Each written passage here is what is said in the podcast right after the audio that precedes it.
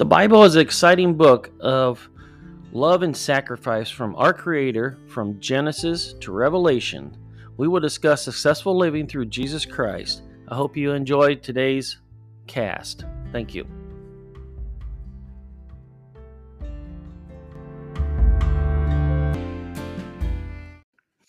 Welcome back to another episode on Bible Rabbit Trails. And this was an interesting one because it uh, it is truly named correctly. I had started out studying something else, and we ended up doing what we're podcasting on today, but it was far cry from where I, I will get back to what I originally studied on. I am not going to tell you what that was, but uh, it, it led me to a verse it, in uh, First Peter, uh, second chapter, eleventh verse. That was the original verse I had started looking up, and it said, Dearly beloved, I beseech you as strangers and pilgrims, abstain from fleshly lusts which war against the soul. so that was the original verse. Well, to keep everything in context, I always read above and below just to make sure I, I don't take it out of context of what it actually means. Uh, so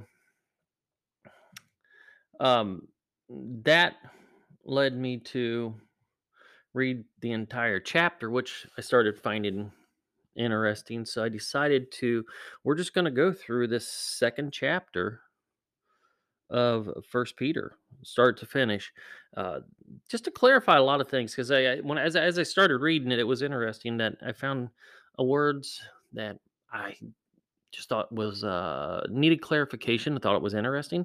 I never thought I would dissect English this much. I was a solid C minus student in school in English, so it is not my strong suit. But when God puts a desire in your heart to learn something, you'll do stuff that you don't care for just so you can learn what He has for you. So uh, we're just going to tear into this and see where it goes. So, first verse is the second chapter. It says, Wherefore, laying aside all malice and all guile and all hypocrisies and envies and all evil speakings. So I went back and I looked up the first word of eh, malice, and it had several meanings, but the one I, I chose on was improper motive for an action. So if you are going after somebody that eh, with wrong motive, if you're doing doing something for somebody with the right motive, it's one thing, but when you're purposely going at somebody with the wrong motive to hurt or harm or degrade them, then that is what the word malice means. Guile was the next word I looked up. And it is a disposition to deceive or to cheat. So, again, if you're going to after somebody deceitfully, wrongly to hurt them or to steal from them, that is what the word guile means.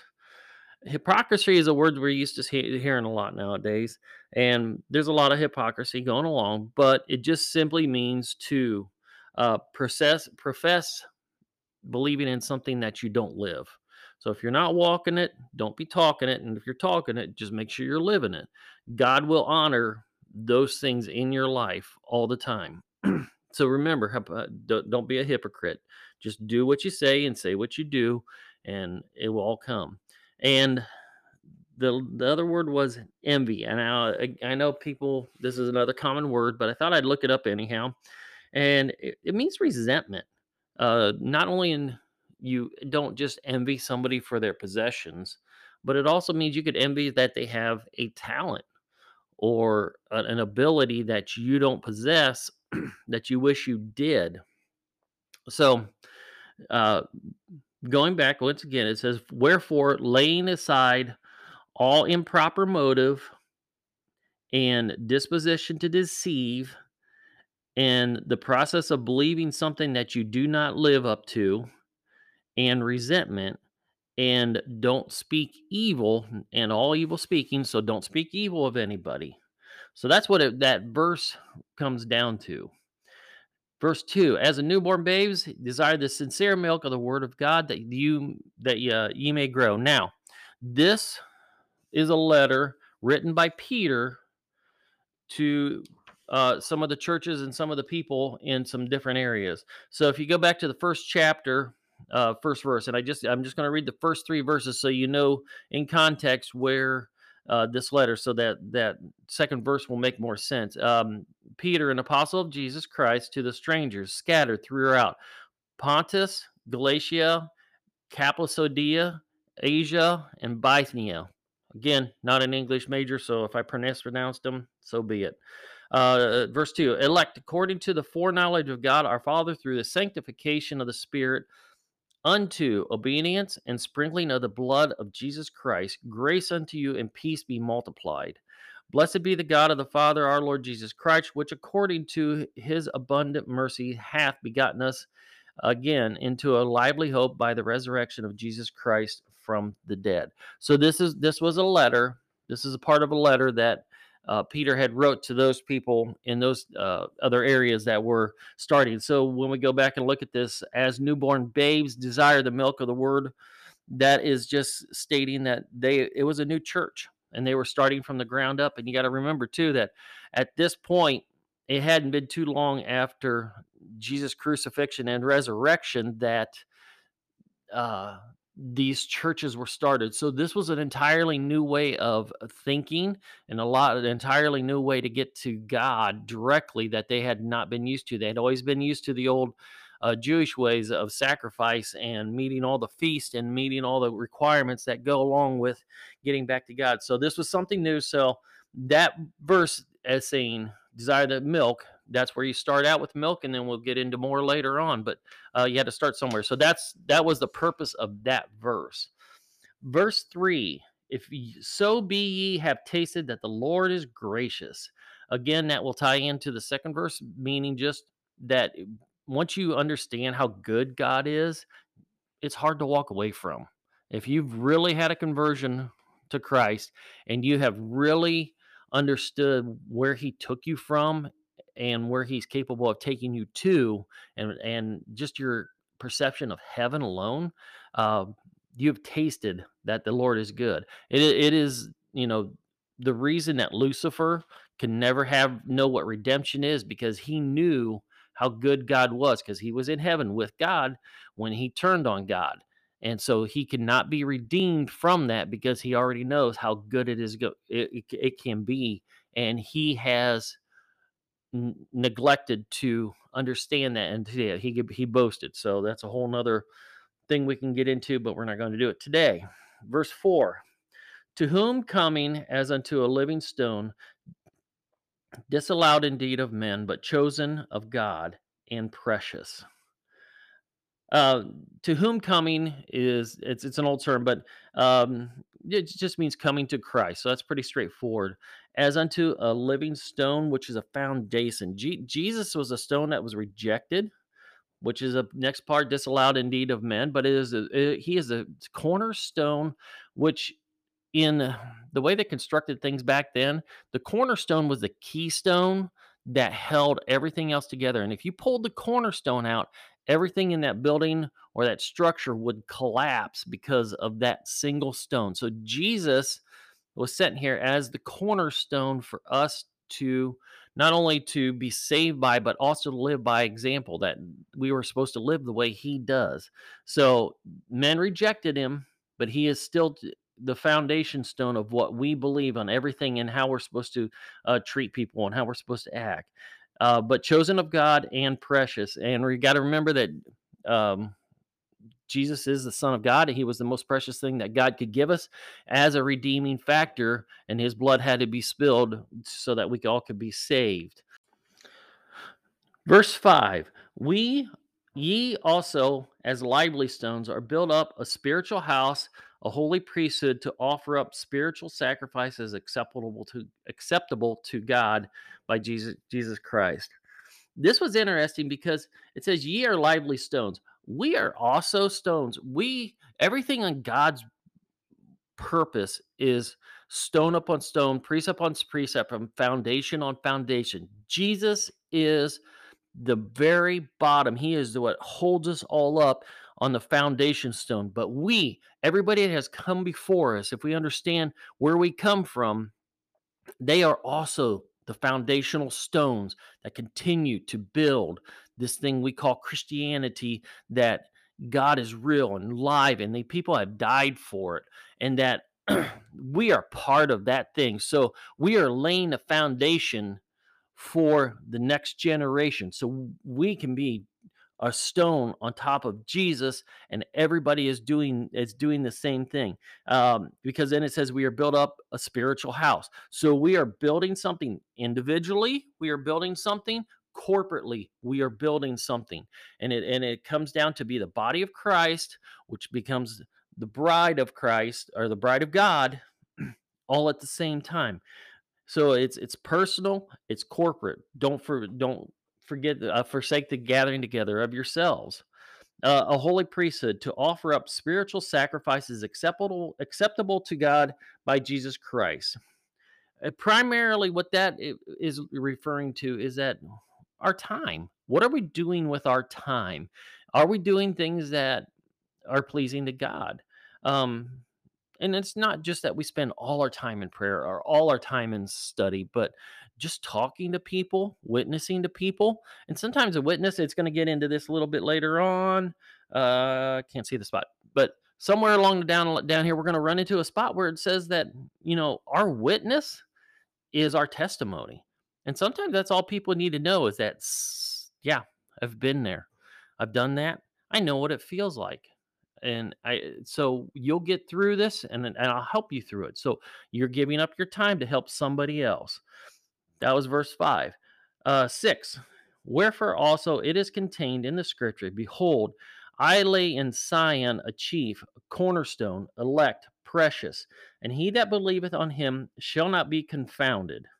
Um pretty straightforward. It said, until we get to Behold, I lay in Sion. Sion, a chief cornerstone, which again is Jesus. Uh, he is elect, he is precious to God. We already discussed that, and that he believe on him shall not be confounded. And confounded is is a is a common word, but I love this. It is uh perplexed, but unclear of mind or intent. If you don't get up with intent, and God will give you a, a clear mind and intent. Anybody that does stuff to confuse you and to make things worse and more um, frustrating and confusing than what it should be might be trying to deceive you. They might have been referenced as the people in the verses earlier that they have malice or guile or hypocrisies or envy. Then confusion is the way to get what they want because they will keep you off track. But Jesus will keep you clear of mind with good intent when you get up. Verses 7 and 8. Unto therefore, unto you therefore, which believe he is precious, but unto them which be disobedient, keep your eye on that word. The stone which the builders disallowed, the same is made the head corner. Uh, verse 8 In a stone of stumbling and a rock of offense, even to them which stumble at the word, being disobedient, whereunto also they were appointed. Um, back up, that word disobedient comes up twice. It'll come up in verse 8 again. Uh, again, the uh, the stone which the builders disallowed was the word they used or rejected. Jesus became the cornerstone of the foundation of everything that God had for us to do, uh, to move on into. and please remember that they rejected Jesus, but it does not negate the fact that Jesus is still the cornerstone of everything that we believe in. He is the cornerstone that started that. so just because man doesn't say it doesn't mean it's true. It just means that man has rejected it. And if, if we go back to a, uh, the first podcast I did, uh, Anton LaVey, Joseph Stalin, Gandhi, Thomas Paine, Sir Thomas Scott, Voltaire, those were just some of the ones I had mentioned in the first podcast that had spent their lives rejecting Jesus and trying to prove that he is not who he says it was. And, and at the end of their lives, they all knew they had done wrong and that they had cheated Jesus out of the they actually they had cheated themselves out of their relationship with Jesus in hope for power, money, prestige, whatever they were after. It cost them everything because they do not get to spend eternity with God. So um, that becomes verse 8 a stone of stumbling or a rock of offense, a stumble at the word.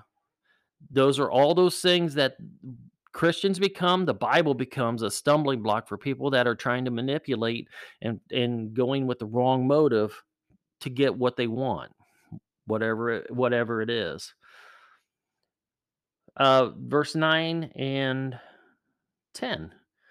But ye are a chosen generation, a royal priesthood, a holy nation, a peculiar people, that ye should show forth the praises of him who hath called out of darkness into his marvelous light.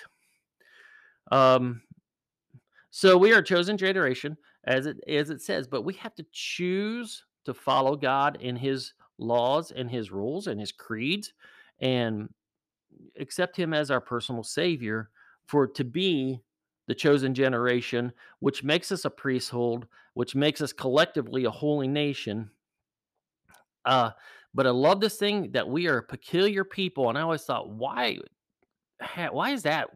Peculiar is such an odd word for an odd people, right? Because in the people that just aren't quite right. But no, there's another meaning to that word, and it, it, it means to belonging distinctively or primarily to one person or one kind of person.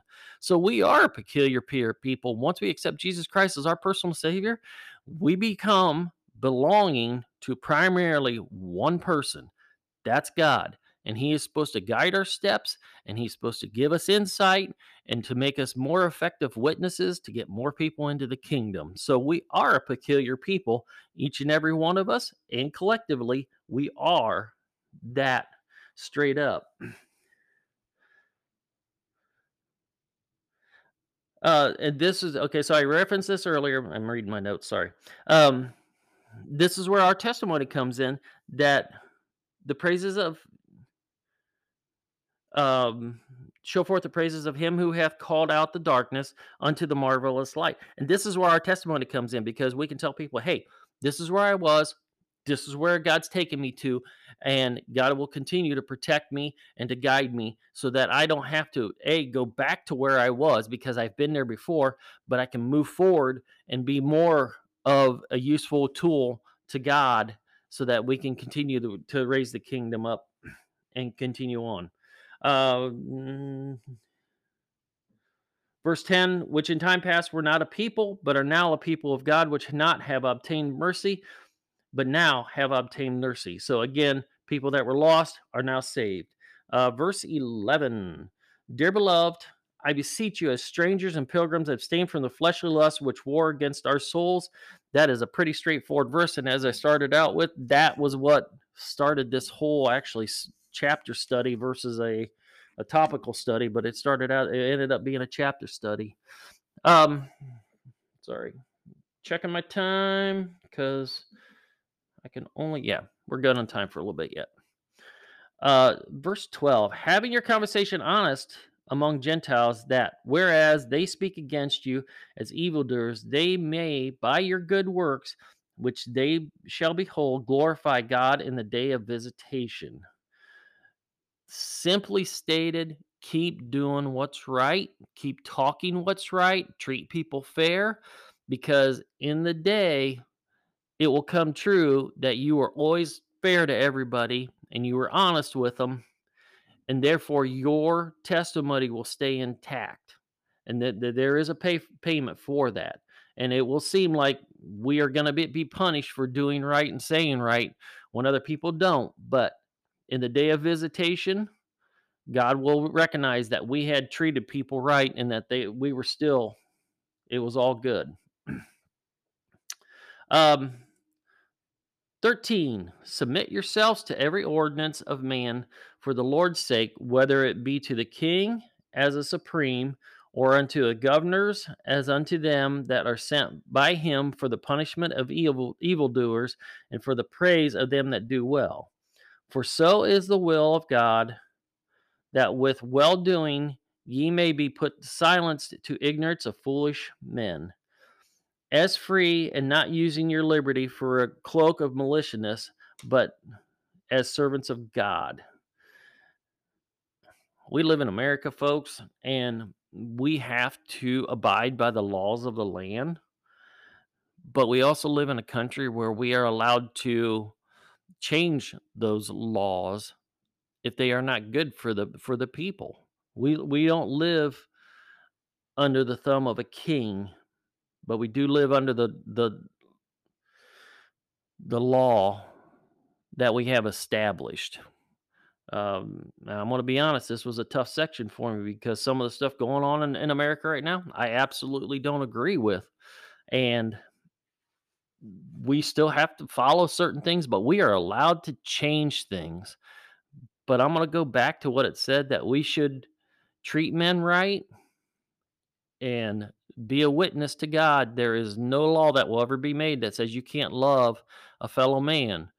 And that just means helping out and doing what you can.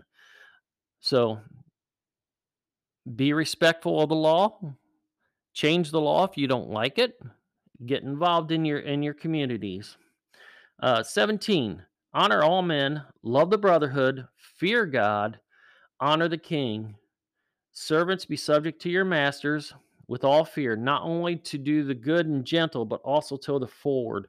Uh, I'm going to stop there. I was going to go a little farther, but we're going to stop there first. Honor all men, honor and help all men. Be be a volunteer. Um, fire, police, help at your church, help in the community. Do things that will help all men.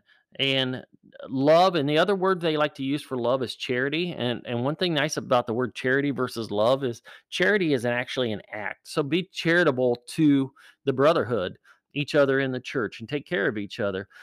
Fear God means to respect Him. Respect electricity. You like what it can do for you. If you mistreat it, it can kill you.